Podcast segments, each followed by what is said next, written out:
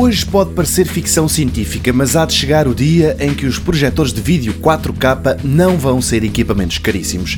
A prova está na mais recente proposta da Optuma. Uma busca em lojas online, como a Amazon, mostra que projetores de vídeo home theater, ou seja, caseiros de ultra alta definição, são coisas para custar 3 mil euros e muito mais.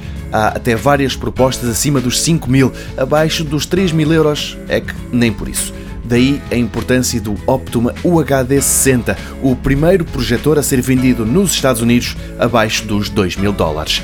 É capaz de mostrar imagens numa tela ou na parede em ultra alta definição, claro, 3840 por 2160 pixels e com uma luminosidade avaliada em 3000 lumens. Se quiser tirar partido do tamanho máximo da imagem que ele consegue projetar, vai precisar de uma parede com mais de 7 metros de comprimento em Inglaterra, na Amazon, está abaixo das 1500 libras, convertido para a nossa moeda, continua abaixo dos 2000 euros.